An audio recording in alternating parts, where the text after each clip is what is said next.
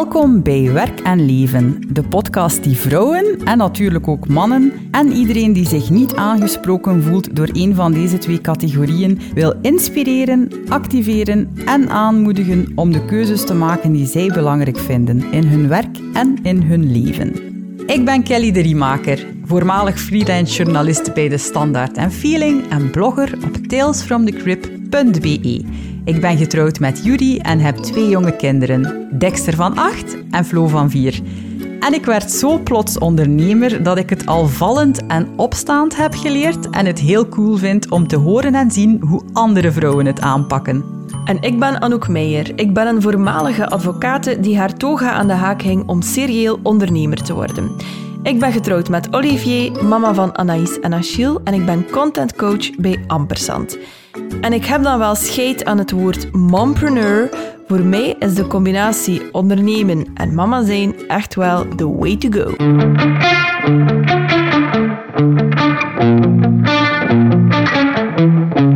Welkom bij aflevering 46 van Werk en Leven. Een aflevering waarin we het willen hebben over vrouwen, ondernemen en moederen en al de uitdagingen die daarbij komen kijken. Ja, en het toffe nieuws is, gastjes, dat we dat voor de verandering een keer niet in een duo-opstelling doen, maar dat we er een heel gezellig triootje van maken, want we hebben vandaag een special guest. Niet dat we mekaars kop beu gezien zijn of zo.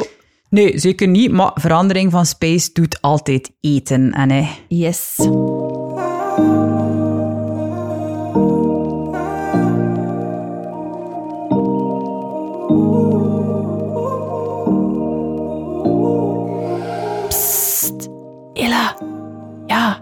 Jij daar, die aan het luisteren bent naar deze episode.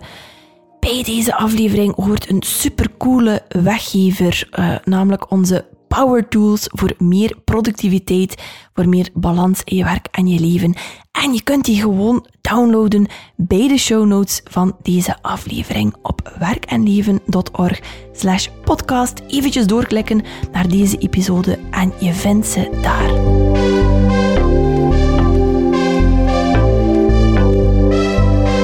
Oké, Anouk, voor wij die fantastische derde persoon erbij halen, zou ik jou graag nog een vraagje stellen. En dat is, hoe is het?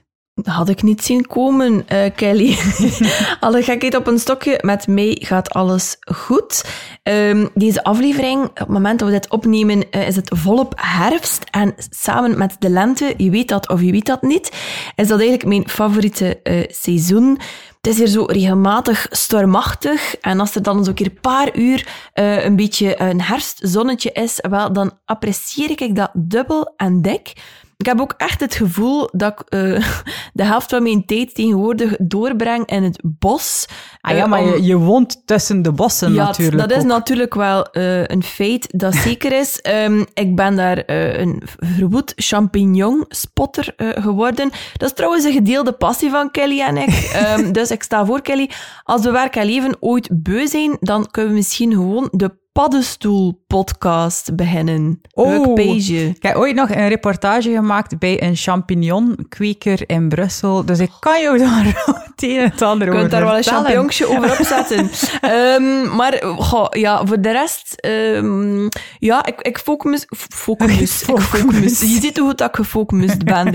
Ik focus me vooral in de komende weken die nu nog resten van dit toch wel bijzondere jaar op dingen afwerken, cirkeltjes rondmaken, mijn content rebels begeleiden, Launchlab lanceren, is veel gezegd uitbrengen, ga ik maar zeggen.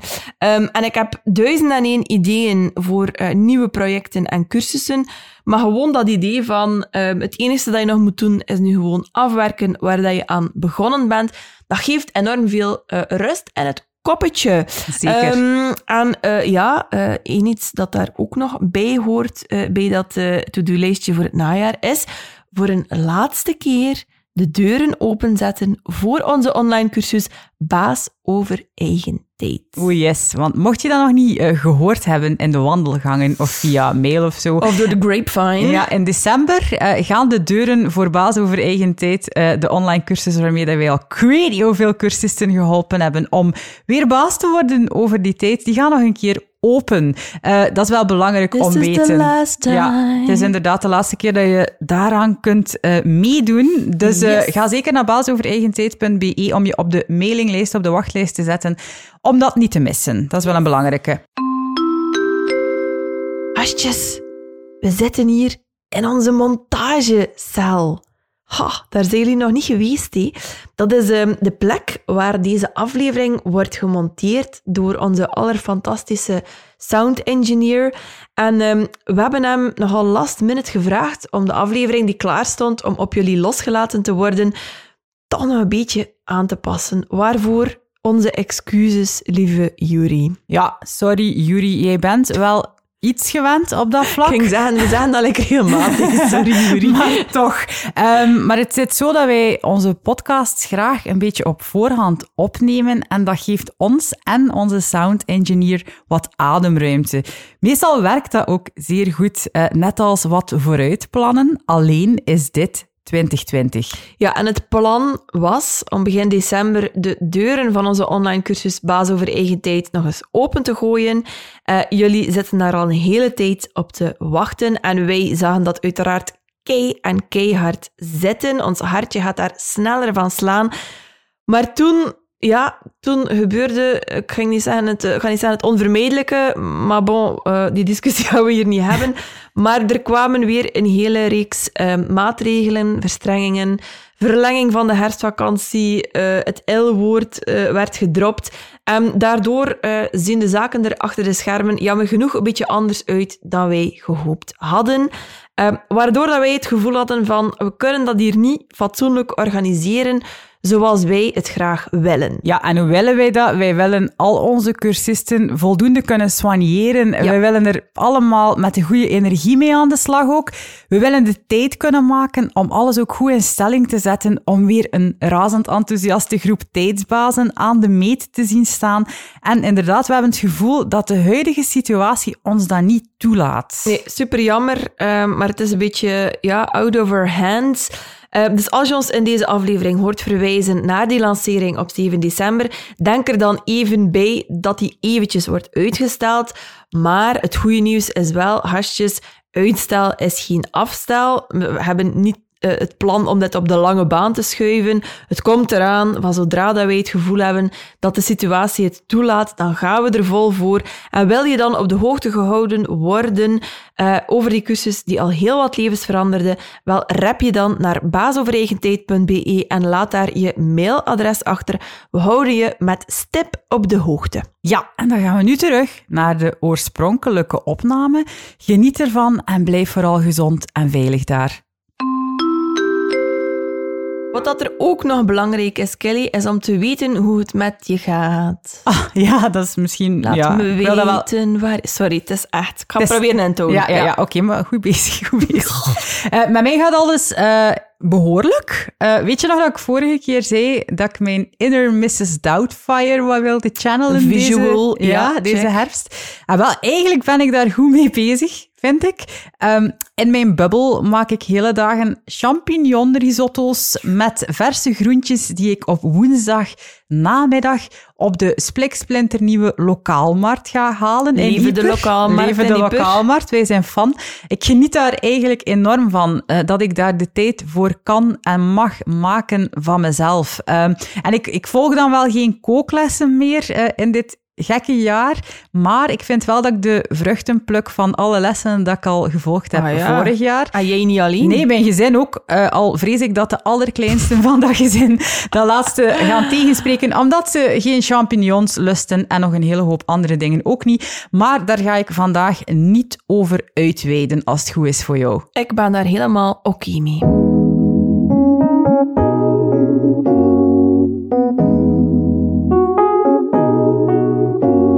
En we kregen in deze herfstige dagen ook weer een paar hart- en andere lichaamsdelen verwarmende fanmailtjes binnen. Altijd vreed tof. Zo was er onder meer het volgende mailtje van Truus. En Truus gaf ons direct inspiratie over hoe dat we in het vervolg willen geadresseerd worden. Ja, die aanspreking die kon inderdaad wel tellen, want Truus die schreef: Dag West-Vlaamse godinnen. Ja. Ja, dat vat het goed samen, vind ik. Allee, ik stel voor dat de zoektocht naar alternatieven stopgezet wordt, want ik kan daar echt goed mee leven. Ik ook. Nu, Truus vertelt dat ze jouw visualisatie deed, Anouk, uit episode 43, en dat die een gevoelige snaar raakte. Want ze zegt... Gisteren beluisterde ik de laatste aflevering over de innerlijke criticus en zojuist deed ik de daarbij aansluitende visualisatie. Ik moet zeggen dat het mij meer deed dan verwacht, zegt ze. En ze vertelde ook dat ze tegen de verwachtingen in heel duidelijke antwoorden kreeg van haar innerlijke mentor en ze vond dat een unieke ervaring. En Truus is daarin absoluut niet alleen, hè, Anouk. We kregen eigenlijk heel vaak mailtjes over die visualisatie. Ja, dat heeft blijkbaar echt wel iets gedaan. En die mate, en ik vond het ook super tof om te maken, en die mate dat ik denk, ja, misschien moet ik daar wel nog een keer iets mee doen. Ja, wel, wie weet. Vooral luisteren als je er meer over wil weten. Ik heb trouwens ook echt hardop gelachen met zo... de feedback die mensen stuurden over welke naam dat een innerlijke mentor had en welke geschenken dat ze daarvan gekregen hebben, zoals die van Truus bijvoorbeeld, genaamd Infinity. Ik vond dat echt hilarisch gewoon. Ja. En ze kreeg van Infinity een plantje en een diamant. Heel erg My Little Pony. Of Polly Pocket. Maar heel erg verrekend ook, denk ik dan. Nu, als je uit de verste verte geen idee hebt, geen benul hebt waarover dat we klappen, keer een keer weer naar episode 43 en ontdek het zelf.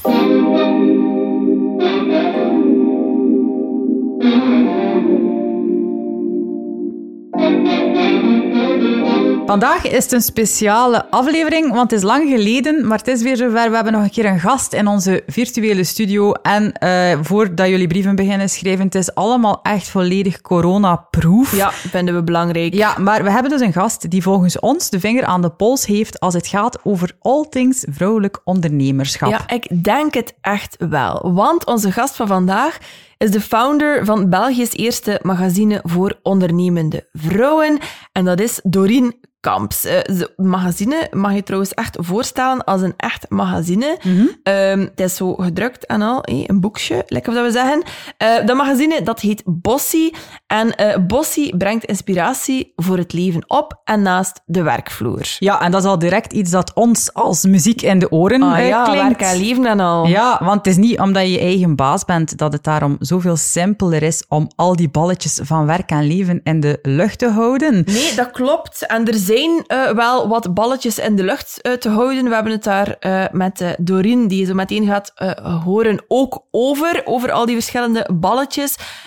Het is niet, hasjes, omdat je eigen baas bent, dat het daarom allemaal zoveel simpeler is om al die balletjes in de lucht te houden, om al die puzzelstukken te leggen. Wel een tegendeel. Ja, en ik denk dat inderdaad klopt. Die mensen hebben daar soms een volledig verkeerd beeld van. Het is niet allemaal vrijheid, blijheid en tegelijkertijd soms ook wel. En Dorien vertelt daar op een heel mooie manier over in het interview dat we hebben gehad. En wat ik ook supercool vond, is Dorien komt uit een ondernemersnest. Ja. En daardoor kan zij natuurlijk goed de vergelijking maken tussen vroeger en nu. En ik vind dat ze daar een paar super interessante inzichten over heeft gedeeld, die ons in elk geval aan het denken hebben gezet. Absoluut. Nu, wij, vooral de duidelijkheid, we love ondernemen, maar we love ook heel erg daarnaast een gevuld en betekenisvol leven leiden. Tijd doorbrengen met de husbando's, met de kiddo's en ook met onszelf. Het een hoeft het ander zeker niet uit te sluiten, maar het vraagt wel een beetje bewust nadenken over hoe dat je tijd liefst spendeert. En ik zou zeggen, laten we vooral een keer horen wat dat Dorien daar allemaal over te vertellen heeft.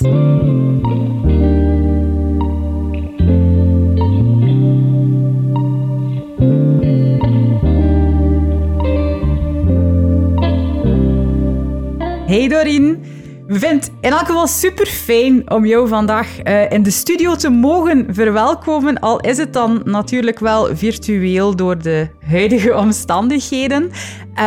Ik ga direct beginnen met vraag 1, als dat goed is voor jou. Perfect. Jij bent destijds begonnen met Bossy magazine. Dat hebben we al gezegd in jouw introductie. Waarom voelde jij een nood om daarmee te beginnen? Aan zo'n magazine dat heel specifiek gericht is op vrouwelijke ondernemers. Ik heb dat in eerste instantie eigenlijk voor mezelf gedaan. Oké. Ja. Omdat je daar nood aan had dan? Omdat ik daar nood aan had. Okay. Ik was bediende en ik voelde van, ik wil niet altijd bediende blijven. Mm-hmm. Maar om dan die stap te zetten naar zelfstandigen... Ja, als ik dat ging opzoeken, dan kwam ik dingen tegen als maak een financieel plan, maak een businessplan. En dan had ik zoiets van, oké, misschien is zelfstandig worden dan toch niks voor mij. Hè. Waarom was dat zo? Omdat het jou een beetje afschrikte dan? Of ja, cijfertjes. Allee, ik had ooit het idee van, ik wil wel een magazine maken. Maar ik wist op dat moment niet waarover. En ik wilde dan ook zelfstandig worden. Maar ik miste informatie en inspiratie om dat te gaan doen. Ja. Ik ben niet de vrouw van de cijfertjes en wel van de woorden. En ik had zoiets van, er moeten toch nog mensen zijn die dat gevoel hebben van, er is toch meer dan dit. Hè? Er is toch meer dan een businessplan opstellen of een financieel plan opstellen. Uh-huh. En ik had het gevoel ook dat iedereen rondom mij, blijkbaar op social media, wist waar dat hij mee bezig was. En ik naderde de 30 en ik had zoiets van, ja, ik moet hier werk maken van mijn plannen, van mijn toekomst, want het is nu of nooit. Hè. Als er straks nog kinderen bij komen, ga ik helemaal geen tijd meer hebben, dacht ik toen, om iets uit de grond te stampen. Dus heb ik mezelf eigenlijk gewoon tijd en ruimte gegeven om daarover na te denken. Want dat is iets wat we vandaag, vind ik, veel te weinig doen. We gaan voor iets, heel vluchtig, en het moet al meteen resultaat opleveren. Je moet al meteen 5000 volgers hebben en likes en shares en whatever. We geven onszelf nog te weinig tijd en ruimte om eens te onderzoeken van wat willen we nu echt. Mm-hmm. En ik heb dat toen gedaan. En dat heeft geleid tot Bossy. Tot Bossy Startup Issue. Het allereerste magazine dat ik dus initieel voor mezelf heb gemaakt. Waarin ik ondernemers ben gaan interviewen van hoe doe jij dat nu eigenlijk? Ik ben op zoek gegaan naar rolmodellen die ik ontzettend hard miste. Want ik had het gevoel op dat moment, dat was midden 2018, was ondernemen nog niet zo'n hot topic als dat vandaag de dag is. En was mijn Instagram ook nog niet gevuld met van die interessante profielen, zoals dat nu wel het geval is. Ik ben met die mensen aan tafel gaan zitten en ik heb al die interviews gebundeld in een magazine en dat bleek enorm aan te slaan. Oké. En the rest is history, zoals ze zeggen. Nu, het voordeel, denk ik, en spreek mij vooral tegen, van zo'n mooi gedefinieerde niche zoals dat jij hebt, is dat je heel goed kunt inspelen ook op de noden van de mensen voor wie dat je Bossy maakt. Wat zijn volgens jou de specifieke uitdagingen waar dat vrouwelijke ondernemers dan tegenaan lopen? Ik denk dat er heel veel zijn. Hè. Maar ik denk dat gewoon de grootste uitdaging waar we vandaag tegenaan lopen, is het conflict. Het gevoel dat alles mogelijk is, of dat wordt ons toch verteld. En de realiteit, daar bots je op van, ik kan maar één ding tegelijk doen. Maar als we dan toch zo dapper zijn om voor één ding te kiezen, bijvoorbeeld ons gezin, dan wordt er meteen gezegd, je man zal wel goed verdienen, hè, als jij goesting kunt doen met huismoeders spelen. Waar hebben we die nog gehoord dan ook? Nou, boeiend. Ja, oké. Of als je dan anderzijds voor een carrière kiest, dan is het van, en uw kinderen dan, of uw gezin, of uw kinderwens, hoe zit het daarmee? Mm-hmm. Dus ik denk dat dat een van de grootste uitdagingen is waar wij vrouwen tegenwoordig mee kampen. Alles is mogelijk, alles lijkt heel makkelijk bereikbaar te zijn, maar in realiteit ervaren we dat toch heel anders. Mhm. Oké. En daar had je het gevoel van daar moeten we iets rond gaan doen, daar moeten we iets rond gaan maken. Ja, Bossy's missie is om vrouwen te inspireren in hun leven op en naast de werkvloer. Want het is niet meer zoals dat vroeger was, werken van 9 tot 5 en daarna niet bereikbaar zijn voor uw baas of voor uw klanten of voor eender wie en gewoon bijvoorbeeld met je kind bezig zijn. Nu, vandaag, moeten we daar een bewuste beslissing van maken om dat te doen. En vroeger was dat iets wat, denk ik, evidenter was. Die scheiding tussen werk en privé. Ik zeg het, er zijn zoveel mogelijkheden dat je ook door het bos de bomen bijna niet meer ziet. Van, wat is nu een kwalitatieve partner die een product of dienst heeft waar ik mij als ondernemende vrouw goed bij voel? Ja. Of wat dat een meerwaarde kan zijn in mijn leven? Ja. Dus eigenlijk wat je zegt is, we moeten meer, ook als vrouwen denk ik, rolmodellen zien hoe dat die ook het aanpakken. En dat is eigenlijk een van de belangrijkste functies voor jou, voor Bossy. Ja, absoluut. Vertellen hoe andere vrouwen het doen. Ja. Daar komt het simpel gezegd op neer. Heel mooi.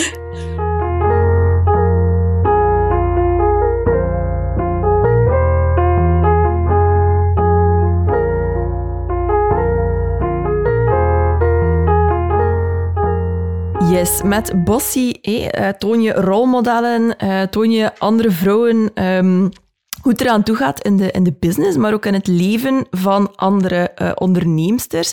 En er zijn al verschillende issues verschenen. Je bent begonnen in 2018, vertelde je. En nummer 4, als ik me niet vergis, van Bossy was dan de mommy issue. Yes. Ik ben heel benieuwd, Dorien, naar jouw verhaal over hoe dat die issue er gekomen is. Als ik een beetje spiek in de intro van het magazine, heeft het iets te maken met puzzelstukjes leggen en balletjes in de lucht houden. Ja, dat klopt.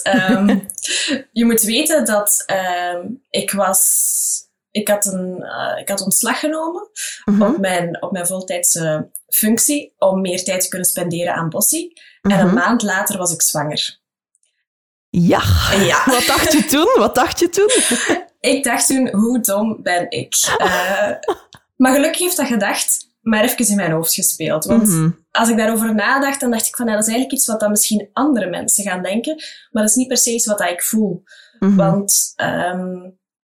als ik dan praktisch begon na te denken van ja, stel dat mijn kindje ziek is, dan kan ik gewoon, zonder dat ik aan iemand verantwoording moet afleggen, die gaan halen van de crash. Hè? Dan kan ik gewoon, als ik daar goesting in heb, het is mooi weer, we gaan vandaag een wandeling maken en ik werk straks wel wat langer door. Dus dat gevoel van vrijheid begon wel de overhand te nemen, zodra dat ik daarover nadacht.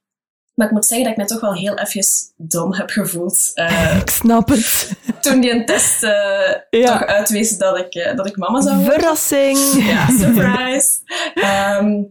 Maar ja, daarna meteen een heel happy gevoel. En allee, super, super tof.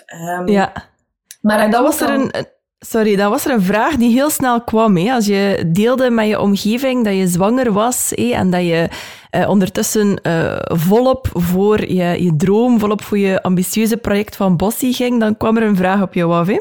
Ja, hoe ga je het doen? Die vraag die mijn man nooit heeft moeten horen en ik in quasi elk gesprek op mijn borst kreeg. Waanzin. En dan denk ik van, hij is ook ondernemer, hij heeft een zaak...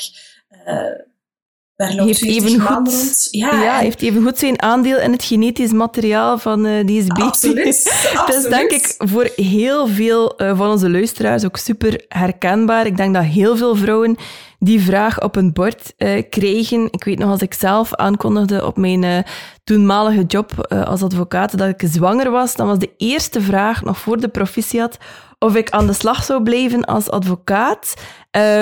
Ik denk dat ik net niet van mijn stoel gevallen ben toen. En mijn mannelijke collega, die naast mij zat, die werd ook vader in diezelfde periode. En die heeft die vraag ook nooit gekregen. Nu, terug naar die mommy-issue. Die vraag om daar dan specifiek wel een issue aan te wijden van Bossy, die kwam er dan ook snel. Ja, dat is ook iets wat ik al altijd gezegd had van ja, en stel dat er dan kinderen komen, dan maak ik een mommy-issue. Hè. En dan was ik plots zwanger, dus ja, dan ga ik dat ook gewoon doen. Hè. Omdat ik ook merkte dat heel veel vrouwen met praktische vragen kwamen van hoe ga je dat nu aanpakken? Wat moet je allemaal in orde brengen? Bij het ziektefonds bijvoorbeeld. Of wat moet je allemaal doen? Waar heb je allemaal recht op? Hoeveel maanden verlof ga je nemen? Ik kreeg heel veel concrete vragen van vrouwen die precies niet wisten van waar moet ik naartoe? En wij proberen met Bossy ook wel, als we een topic hebben, een issue hebben, alles rond dat thema te bundelen in 1 nummer. Dan weet je ook achteraf, als je door de webshop gaat, van oké, ik heb vragen over start-up of over teamwork of over planning. Als je dat nummer leest, dan ben je al een heel pak wijzer. Dus handig. Dat is inderdaad zeer handig. We hebben niet veel tijd, hè, dus we moeten het altijd kort en bondig houden. Of zorgen dat we toch alle info op 1 plek bundelen. Ja, zeker. Nu, je bent zelf dan ook... je was zwanger, dus je bent dan ook mama geworden vorig jaar. En coach V, Veronica, zegt het ook heel mooi, vind ik, in de mommy issue. Ze zegt, beginnen aan kinderen is als een sprong in een wildwaterbaan met een blinddoek op. Het is onmogelijk om in te schatten wat dat er aan de andere kant wacht van die wildwaterbaan. Hoe heb jij dat persoonlijk ervaren? Heeft het moederschap jouw ondernemerschap beïnvloed? Ja, sowieso credits voor Coach V, want ja, die kan het altijd goed uitleggen. Hè. Ze weet altijd hoe dat ze het moet verwoorden. Dat is helemaal waar ook wat dat ze zegt. Ik verschoot van de intensiteit van die eerste weken en maanden. Dat je 's morgens opstaat, uit je bed komt, want je bent toch al heel de nacht wakker, dat je iets aandoet. Je moet om de 2 uur voeden. En s'nachts doe je pyjama aan en gaat dat ritme gewoon verder. Ik vond dat crazy. Ik kon daar niet bij dat dat zo intens was. Niemand had me dat ooit gezegd. En ja, dat vond ik echt super, super frappant. Dat de dag gewoon, dat bleef gewoon verder gaan. Herkenbaar. Maar dat maakte ook, ik ben nu sinds 2 weken gestopt met borstvoeding. Dus... ja, de nachten zijn altijd onderbroken en je voelt dat je energielevel, dat je dat echt moet bewaken. En vroeger ging ik misschien sneller in op dingen waarvan ik dacht, heb ik daar wel goestingen? Maar ik deed het dan toch. En nu kies ik veel meer voor mezelf. Zowel privé als professioneel maak ik veel bewustere keuzes. Durf ik kiezen voor mezelf en ga ik bewust om met de kostbare tijd die ik ter beschikking heb. Dus in die zin... denk ik wel dat het moederschap van mij een betere onderneemster heeft gemaakt. Boeiend. Het is ook herkenbaar, denk ik. Zeker dat stuk over bewust kiezen, bewust omgaan met je tijd. Niet zomaar andere mensen je agenda misschien wel laten bepalen of ja zeggen, omdat je denkt dat dat van jou verwacht wordt, maar echt zelf kiezen van oké, dit moment ben ik aan de slag en het andere moment ben ik heel bewust bezig met mijn baby of met mijn kind. Heb jij zo nog go-to-strategieën als het gaat over die work-life balance te bewaken? Oh, ik heb me daar in het begin een beetje in vergalopeerd. Toen Morris 6 weken was, heb ik de planning-issue gelanceerd. Dat is heel meta, hè, Dorien? Geen goed idee. Ik dacht, zeg maar. Want? Waarom was het geen goed idee? Ja, natuurlijk. Na 6 weken had ik totaal geen goesting om uit die comfortabele bubbel met een baby te komen. Nu zouden we zeggen, we mogen uit onze bubbel. Maar op dat moment, nee, hè, dat wilde gewoon niet. En... op zo'n moment dat je er dan staat, is dat natuurlijk super plezant. Je krijgt heel veel energie van al die vrouwen die enthousiast zijn voor dat nieuwe nummer. En je ziet van alles verschijnen op Instagram en iedereen is happy. En je gaat mee op die golven van de nieuwe lounge. En dan beseft een paar uur later van shit, ik ben mijn borstkolf thuis vergeten en we moeten eigenlijk nu naar huis. Oh shit. Want anders komt het niet goed.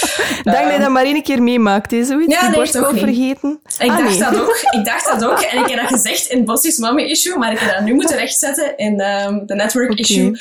Dat me dat dus nog eens voorgekomen is. Maar ik heb toen geleerd van... ik moet tijd nemen voor mezelf en voor Morris en voor ons gezin. En als ik aan het werken ben, ben ik aan het werken. En als ik thuis ben en Morris heeft mij nodig, dan ga ik mijn laptop niet open doen. Of niet even zeggen van, mama komt direct. Want je snapt dat niet. Maar dat duurde even eer dat tot mij doordrong van, er moeten duidelijke grenzen zijn, want anders ben je constant gefrustreerd. Omdat je of te weinig slaapt, of te weinig quality time hebt, of te weinig aan het werk bent. En je kan nooit meer focussen en dan loopt alles een beetje in het honderd. Dus die duidelijke grenzen stellen is echt wel iets wat ik geleerd heb. Zeker na de harde les van de 3e lounge. Heerlijk. Je neemt dan, of je stelt dan zo'n magazine samen en je stelt dan gelijkaardige vragen ook aan die andere onderneemsters over hoe pakken jullie dat aan, hoe baken je het af... zijn er bepaalde interviews die jou meer of minder hebben geïnspireerd of dingen die jou speciaal zijn bijgebleven? Het zijn er heel veel in die issue, maar zijn er bepaalde dingen die jou daar vooral zijn bijgebleven? Uit elk interview leer je wel iets en neem je dingen mee. En ik vind het heel frappant als ik nu Bossy's Mommy Issue herlees. Dan neem ik daar andere dingen uit mee dan dat mij opvielen tijdens de interviews bijvoorbeeld. Dus dat is heel fijn om te zien dat je op sommige momenten meer openstaat voor vormen van informatie dan op andere momenten. Maar iets wat mij altijd zal bijblijven, is iets wat Achille gezegd heeft. Een van onze partners van Mastermeubel, die zei van, je moet eigenlijk alleen maar rekening houden met de vrouw in de spiegel. Hè? Die recht in de ogen kunnen kijken, want zij is de enige die weet hoe dat er eigenlijk aan toe gaat. En dat vond ik zo mooi gezegd. Ik vind Goel ook een heel interessante persoon op vlak van privé en professioneel, hoe dat ze het allemaal aanpakt en allemaal doet. En als iemand dan met zoveel ervaring zo'n dingen zegt, dat is wel iets wat je als jonge onderneemster en kerstverse mama echt wel meeneemt. Mm-hmm, absoluut. Ja, ik denk dat veel vrouwelijke onderneemsters die moeder geworden zijn, zoiets wel zouden willen gehoord hebben op het moment dat het hen allemaal overviel. Het is heel verleidelijk, denk ik, om je te laten leiden door verwachtingen van andere mensen, van wat de andere mensen denken dat slim is, of dom is, of succesvol is, of wat dan ook. Uiteindelijk, tel alleen wat dat jij wil, wat dat jij denkt, wat dat jij voelt, maar dat is niet altijd gemakkelijk om in toog te houden. Zijn er in jouw quest naar work-life balance bepaalde tools die jij graag gebruikt, Dorien? Ik laat mij daarvoor altijd adviseren door een van onze content creators, Shelley. En zij heeft bijvoorbeeld een planner dat ik super graag gebruik. En zij adviseert ook van 3 to-do's op een dag. En als je die gedaan hebt, kan je de 3 overige nog doen. Maar als die 3 overige niet gedaan zijn, dan is dat oké. En dat is zo een soort van tool dat ik gebruik en dat mij ook heel veel rust bezorgt. Ik plan het dan in en als ik zie, die 3 dingen heb ik gedaan. Oké, als het nu mooi weer is, dan kan ik die wandeling maken met Morris, waar ik het daar straks over had. Heb ik goesting om nog een beetje door te doen, dan doe ik nog een beetje door. Maar zo blijft het haalbaar en dan niet het gevoel van altijd achter de feiten aan te hollen. Want dat was wel het geval een tijdje terug. Toen, sinds oktober heb ik iemand aangenomen, een office assistant. Maar voor ik die stap durfde zetten, had ik altijd het gevoel dat ik achter de feiten aan het aanhollen was, omdat ik alles tegelijk wilde doen en zoveel mogelijk to-do's op een dag. En ja, dat werkt niet, hè, jongens. Nee, less is more op dat vlak.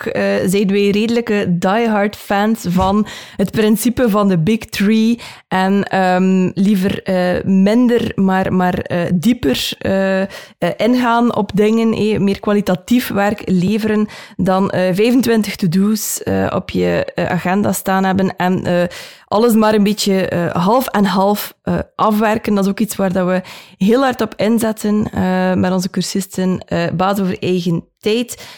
Dus het is leuk om te horen dat bij jou ook zo goed leek te werken.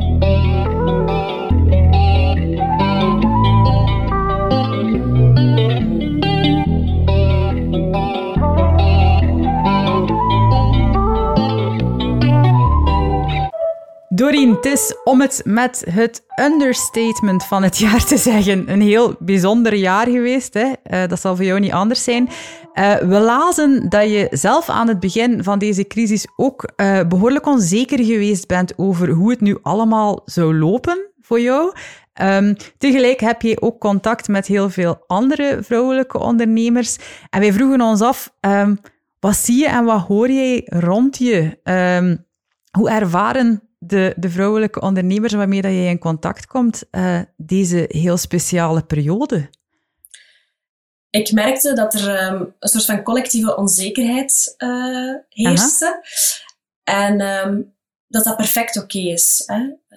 Dat er ook mensen zijn die heel actiegericht aan de slag gingen van ik maak een webinar, ik maak een podcast, ik maak een downloadable.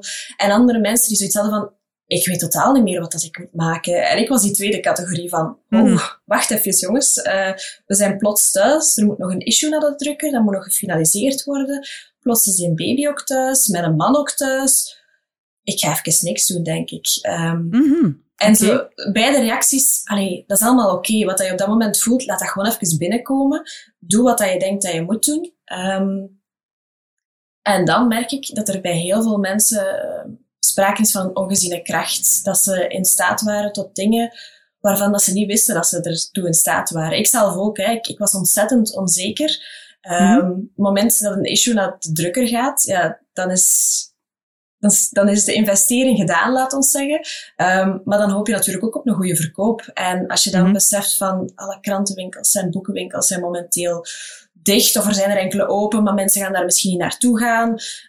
Dan word je plots heel onzeker. En dan is het kwestie van te geloven in wat je hebt opgebouwd.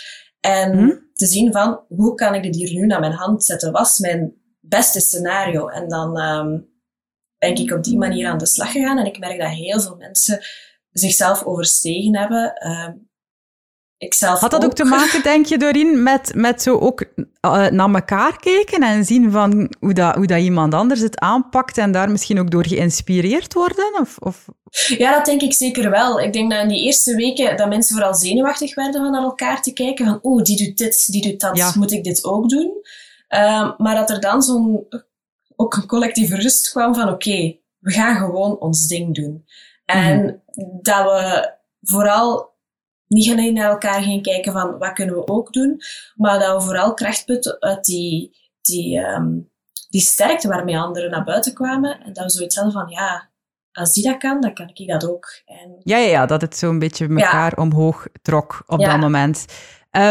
In hoeverre is het volgens jou een kwestie van je verwachtingen aan te passen? Want ik weet niet of dat bij jou zit, maar wij hadden bijvoorbeeld ik weet niet hoe mooi plan voor 2020. En net toen het goed en wel samengesteld was, zaten we in een lockdown en dan moest er heel snel geschakeld worden. Vind jij dat we op zo'n moment onze ambities wat moeten naar beneden halen? Of hoe sta jij er tegenover als het gaat over plannen maken in dit raarjaar? Als ik uit ervaring mag spreken, ik vind het belangrijk om realistisch te zijn. Altijd. Mm-hmm. Hè? Je maakt je eigen plan en je moet niet kijken naar je buurvrouw. Ja. Maar ik vind het ook ontzettend belangrijk om groot te dromen. Want ik heb bij mezelf gemerkt, ik had een plan voor 2020 en ondanks corona heb ik mijn plan overstegen. Is het resultaat nog beter dan dat ik had gehoopt? Gewoon omdat ik mezelf gepusht heb, omdat ik andere opties heb bekeken waarvan ik anders zoiets had van, ja, moet dat wel? Hè? Het is oké zoals dat is, hè? We zullen wel zien. Maar nu had ik zoiets van, nee, het moet. Oké. En die droomgrootsoefening, dat is eentje dat ik wel graag met de luisteraars wil delen. Ja. Als je straks in bed ligt met je partner of met je kat aan je voeten. Met je kat gaat misschien wat moeilijker zijn, maar ik ga het even vertellen. Vertel je een droom dat je hebt en maak die heel groot. En vertelt je en vraagt dan aan je partner of eender wie, of een imaginaire stem, van dat hij even zegt, droom grootser. Doe dat dan nog een keer. Blaas je droom een beetje op en je partner gaat opnieuw zeggen, droom grootser. En met de derde droom, die dat je echt zo hard hebt opgeblazen dat het bijna belachelijk is, met die droom gaan we morgen aan de slag. Of misschien zelfs vandaag nog. En wij vrouwen zijn geneigd van ons ideetje misschien wat klein te maken en een beetje te minimaliseren. Dat is allemaal oké, maar vandaag gaan we dat meer doen. We gaan met je grootste droom aan de slag. En als je dan een beetje afbrokkelt door bijvoorbeeld het corona of uw kind dat ziek is, of weet ik veel wat dat er op uw pad komt, dan is dat niet erg. Want dan zijn er nog altijd met een veel grotere droom vertrokken, een veel groter plan, dan dat je initieel dacht. Dus dat is in zo'n momenten denk ik wel goed om te doen van, als er nu niks mij in de weg stond, wat kan ik dan allemaal doen? En dan zie je tot wat je in staat bent.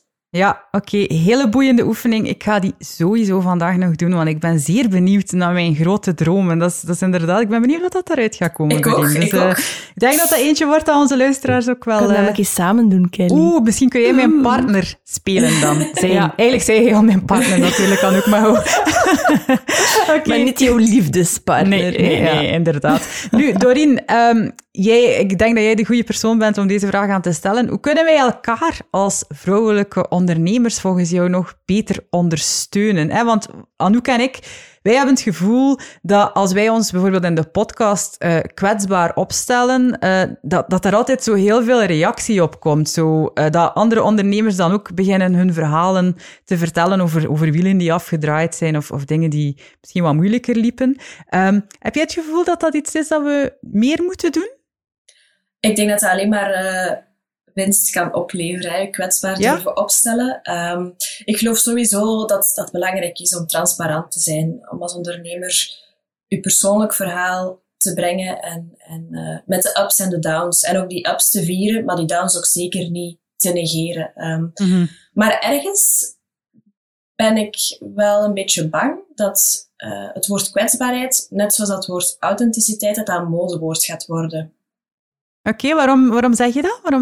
Omdat ik merk dat dat misschien een vorm is van hoe dat we ons gaan uiten, of hoe dat we gaan zijn, hoe dat we onze personaliteit onze persoonlijkheid op social media bijvoorbeeld laten definiëren. Maar kwetsbaarheid is een onderdeel. Je kan je kwetsbaar opstellen, maar je moet daarom niet altijd de kwetsbare uithangen. Hè? Ja, ik snap wat hij bedoelt. Ja. Het hoeft geen rolletje te worden. Voilà, en dat ben ik op dit moment een beetje bang dat dat misschien gaat gebeuren. Of dat sommige mensen in die val gaan trappen. Los daarvan vind ik het wel heel belangrijk dat je dat durft doen. Ja, laat het een onderdeel zijn en laat het inderdaad je rol niet definiëren. Oké, dat vind ik een hele belangrijke en een hele mooie, Dorien. Merci.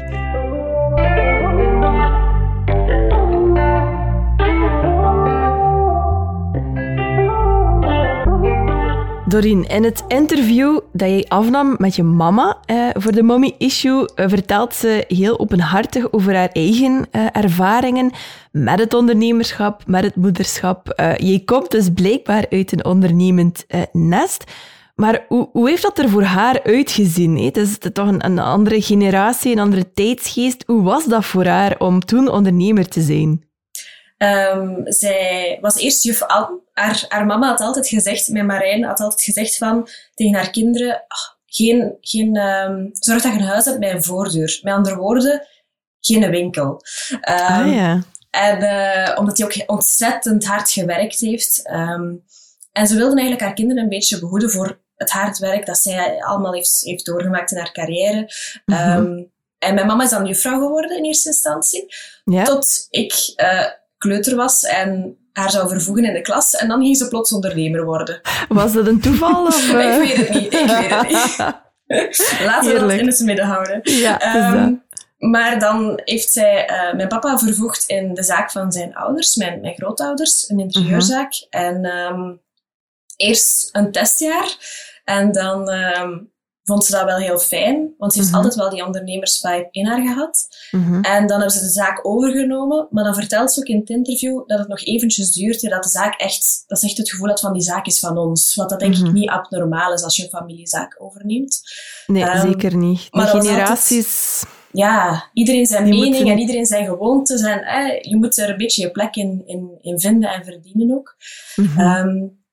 Maar dat heeft gezorgd dat thuis altijd supergezellig was. Want mijn mama zei van oké, als we voor de zaak gaan, dan wil ik ook daarboven blijven wonen. Dus we hadden een appartement boven de winkel en mijn Marijn daarnaast. Dus dat was altijd heel gezellig bij ons. Hè. Ze stond er ook op, mijn mama, dat we op rond 4 uur, als wij thuis kwamen van school, taart kwamen eten, iedereen.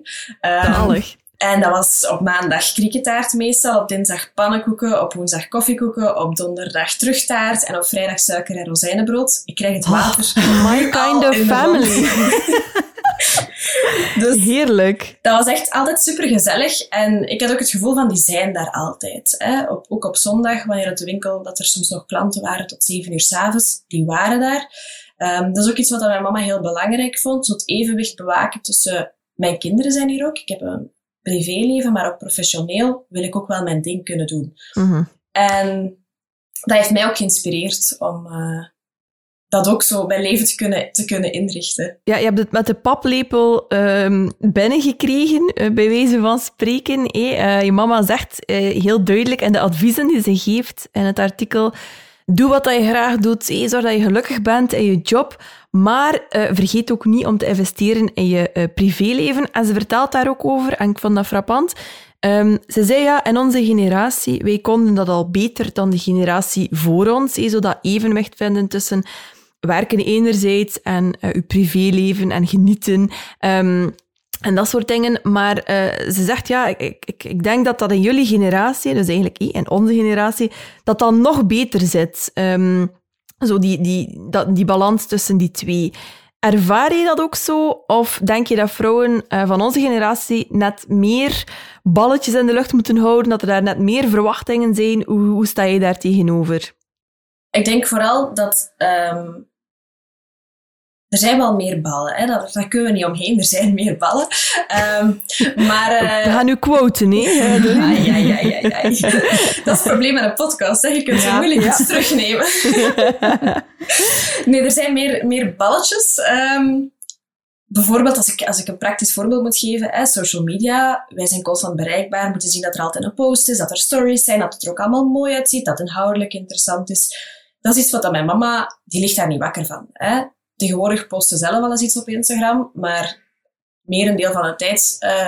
Doreke, wat ze noemt ze mij, kun jij eens nog eens een foto posten op Instagram? Allee, om maar te zeggen, ja. Dat is iets heel anders. Hè? Bij ons is dat echt een ding. En voor haar is dat, als dat kan, dan mag dat. Als dat moet niet.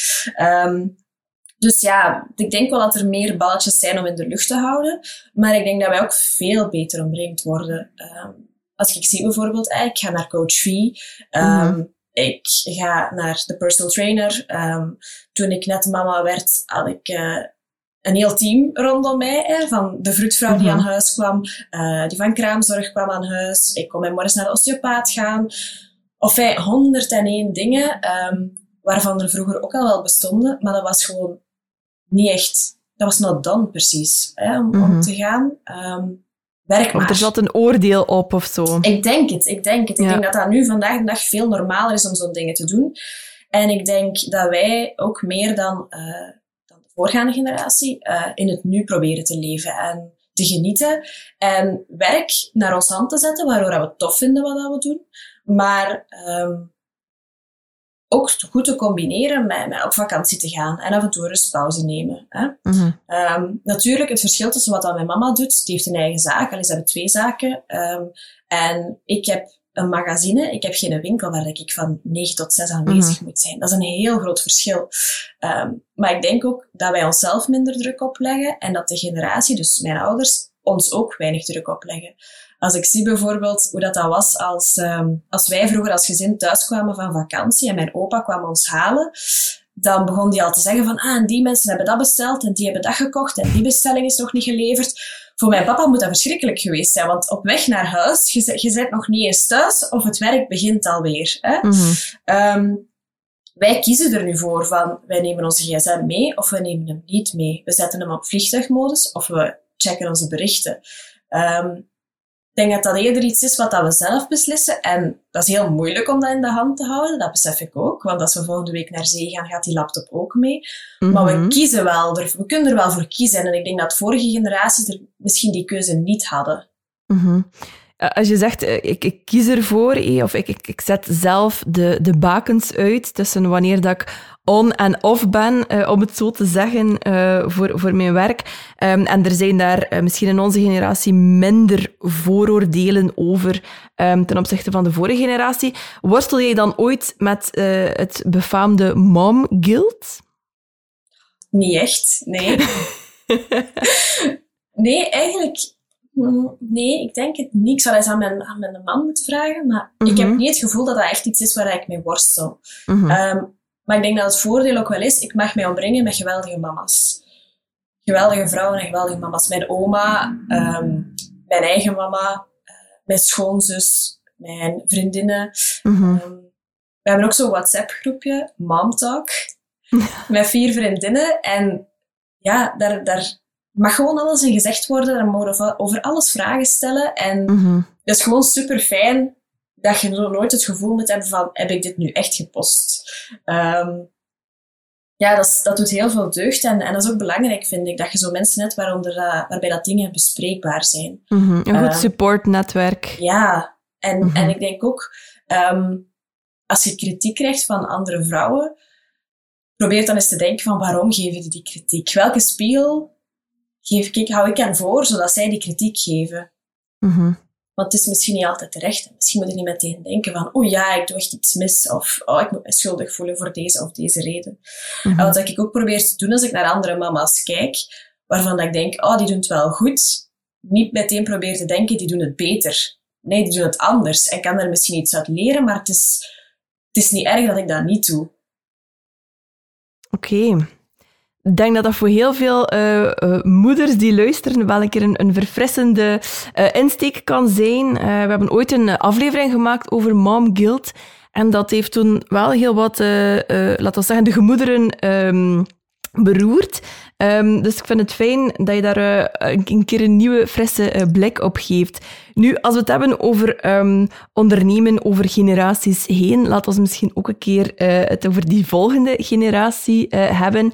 Er stond een interview in de Mommy Issue met Dipali Nangia. Zij is een angel investor voor vrouwelijke ondernemers in Londen.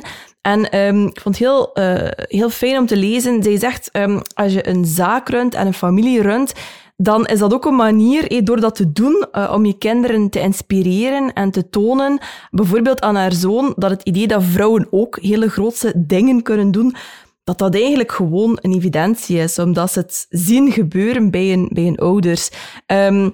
Zelf geloven wij ook heel hard, Kelly en ik, in leading by example en dingen voorleven voor je kinderen, in plaats van het gewoon te zeggen, het ook effectief zelf te doen. Welke impact heeft het stimuleren van specifiek vrouwelijk ondernemerschap volgens jou op volgende generaties? En wat ga jij proberen om aan jouw zoontje daarover mee te geven? Dat vind ik een heel goede vraag. Het interview met Dipali was trouwens voor mij ook ontzettend interessant. Het is geschreven door een van onze content creators ter plaatse, Frederik. Onze enige mannelijke content creator trouwens. Maar ja, ik vind het heel interessant om daar ook over na te denken van welk voorbeeld wil je zijn voor je kinderen. Hè? Wat wil je meegeven? En dan ga je zelf ook nog bewuster in het leven staan, vind ik. Dan ga je je doen en laten toch nog iets meer van dichterbij gaan bekijken van wil ik dit wel als voorbeeld zijn voor mijn kinderen. Of zoontje in mijn geval. Want ik weet ook, als ik hem... hij was nog niet zo oud en toen had ik zoiets van... Ik kan echt tegen jou zeggen, ook al versta je dit nog niet, dat ik echt doe wat ik graag doe. En ook al moet je over een paar weken naar de crash en ben je dan nog maar 4,5 maanden... Mama is echt gelukkig. En dat is toch ook belangrijk, hè? Mm-hmm, absoluut. Dus ja, in die zin vind ik het heel belangrijk om laten zien van wat dat je graag doet, maakt je gelukkig. En zorg vooral op dat jij ook iets vindt wat dat je graag doet, zonder er al te veel druk op te leggen natuurlijk. En wat ik ook wel wil meegeven, naast de lessen die ik van mijn ouders heb meegekregen, whatever you are, be a good one. Wat bedoel je daarmee? Het maakt voor mij niet uit wat dan Morris wordt.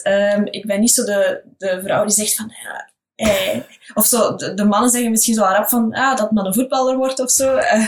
Maakt niet uit wat dat je wordt. Prima ballerina, voetballer. Ga je ooit Bossy overnemen? Allemaal goed voor mij, maar wees gewoon goed in wat dat je doet, want dan ga je jezelf gelukkig maken en dan ga je anderen ook heel gelukkig kunnen maken, geloof ik. Wauw. Amen.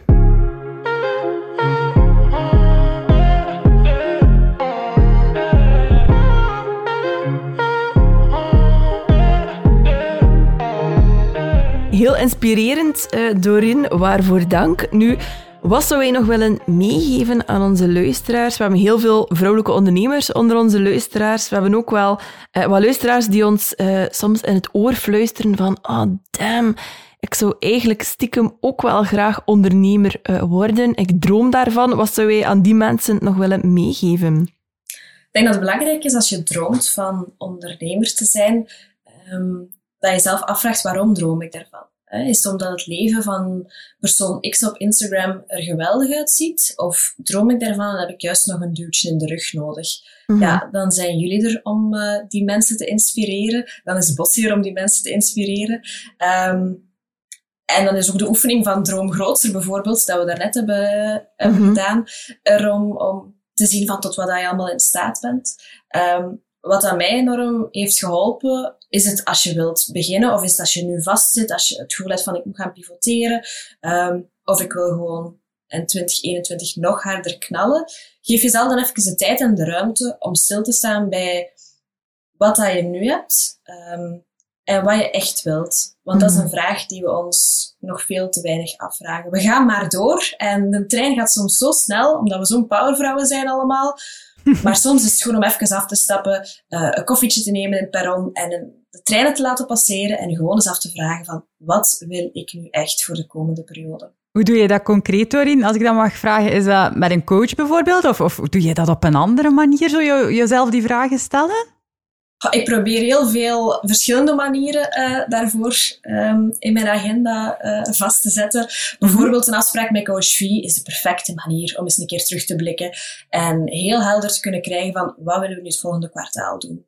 Ja. Maar ook gewoon wekelijks gaan sporten is echt goed om mijn geest even vrij te maken. Of naar zee gaan.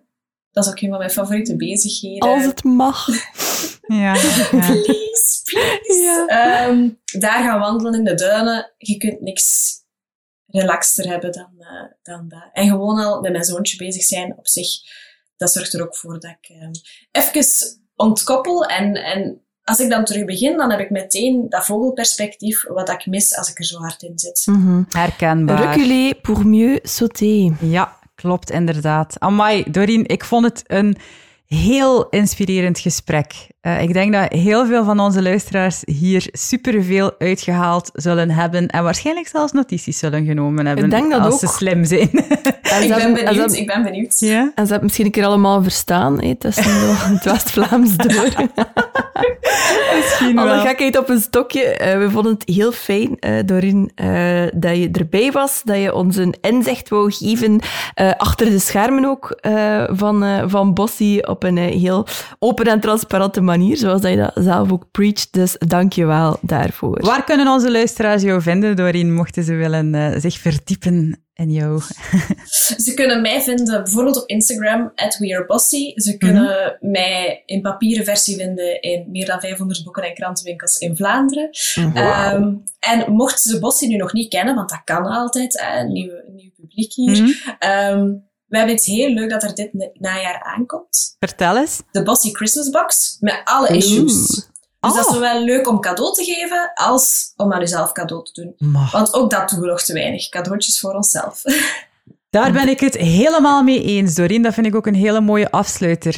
Merci om even tijd voor ons te maken. Ik zei het al, het was vrij tof. Heb jij nog iets dat je aan Dorien wil zeggen, Anouk, voordat ze weg is? Veel cadeautjes kopen voor jezelf en veel vieren ook. Dat gaan we zeker doen. En als je koopt, shop local. Yes.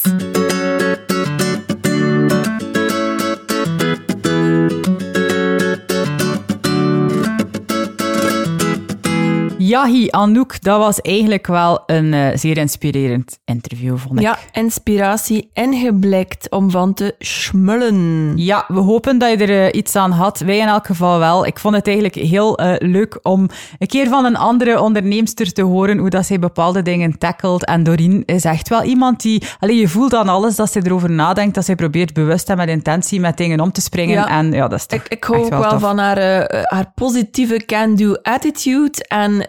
die visualisatie met die grootste dromen, ik ga hem echt proberen. Cool, en, als jullie hem thuis ook proberen, laat ons zeker een keer weten hoe het ging en wat dat die fantastische grote dromen van jullie allemaal zijn. Ik denk in dit jaar dat we allemaal heel erg veel deugd kunnen hebben van mooie, grote, fluffy of niet fluffy dromen. Zeker. En vergeet ook zeker onze 10 favoriete power tools voor meer balans en productiviteit niet te downloaden. Die zit bij deze aflevering. Het is echt een zeer fijn brokje inspiratie. Ja, echt leuk. Ja. Surf naar werkenleven.org/podcast.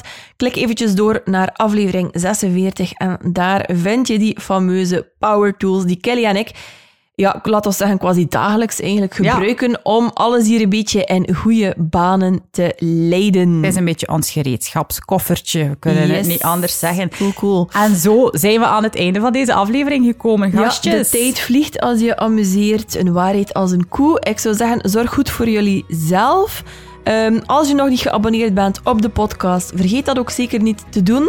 Dan krijg je automatisch in je feed van iTunes of Spotify of waar je ook luistert, de nieuwe aflevering aan uw deurmat geleverd. Als je daar dan toch bent, we vinden het altijd heel erg fijn als jullie een review nalaten op iTunes. Dat zorgt ervoor dat andere luisteraars die misschien in hetzelfde bootje als jij zitten, ook deze podcast kunnen ontdekken. Dus verspreid daar een beetje good karma. En more good karma will come your way. More good karma, minder virus, zeg ik. Hou jullie gezond, zorg goed voor elkaar en we horen jou heel graag volgende keer terug. Salut, dag gastjes.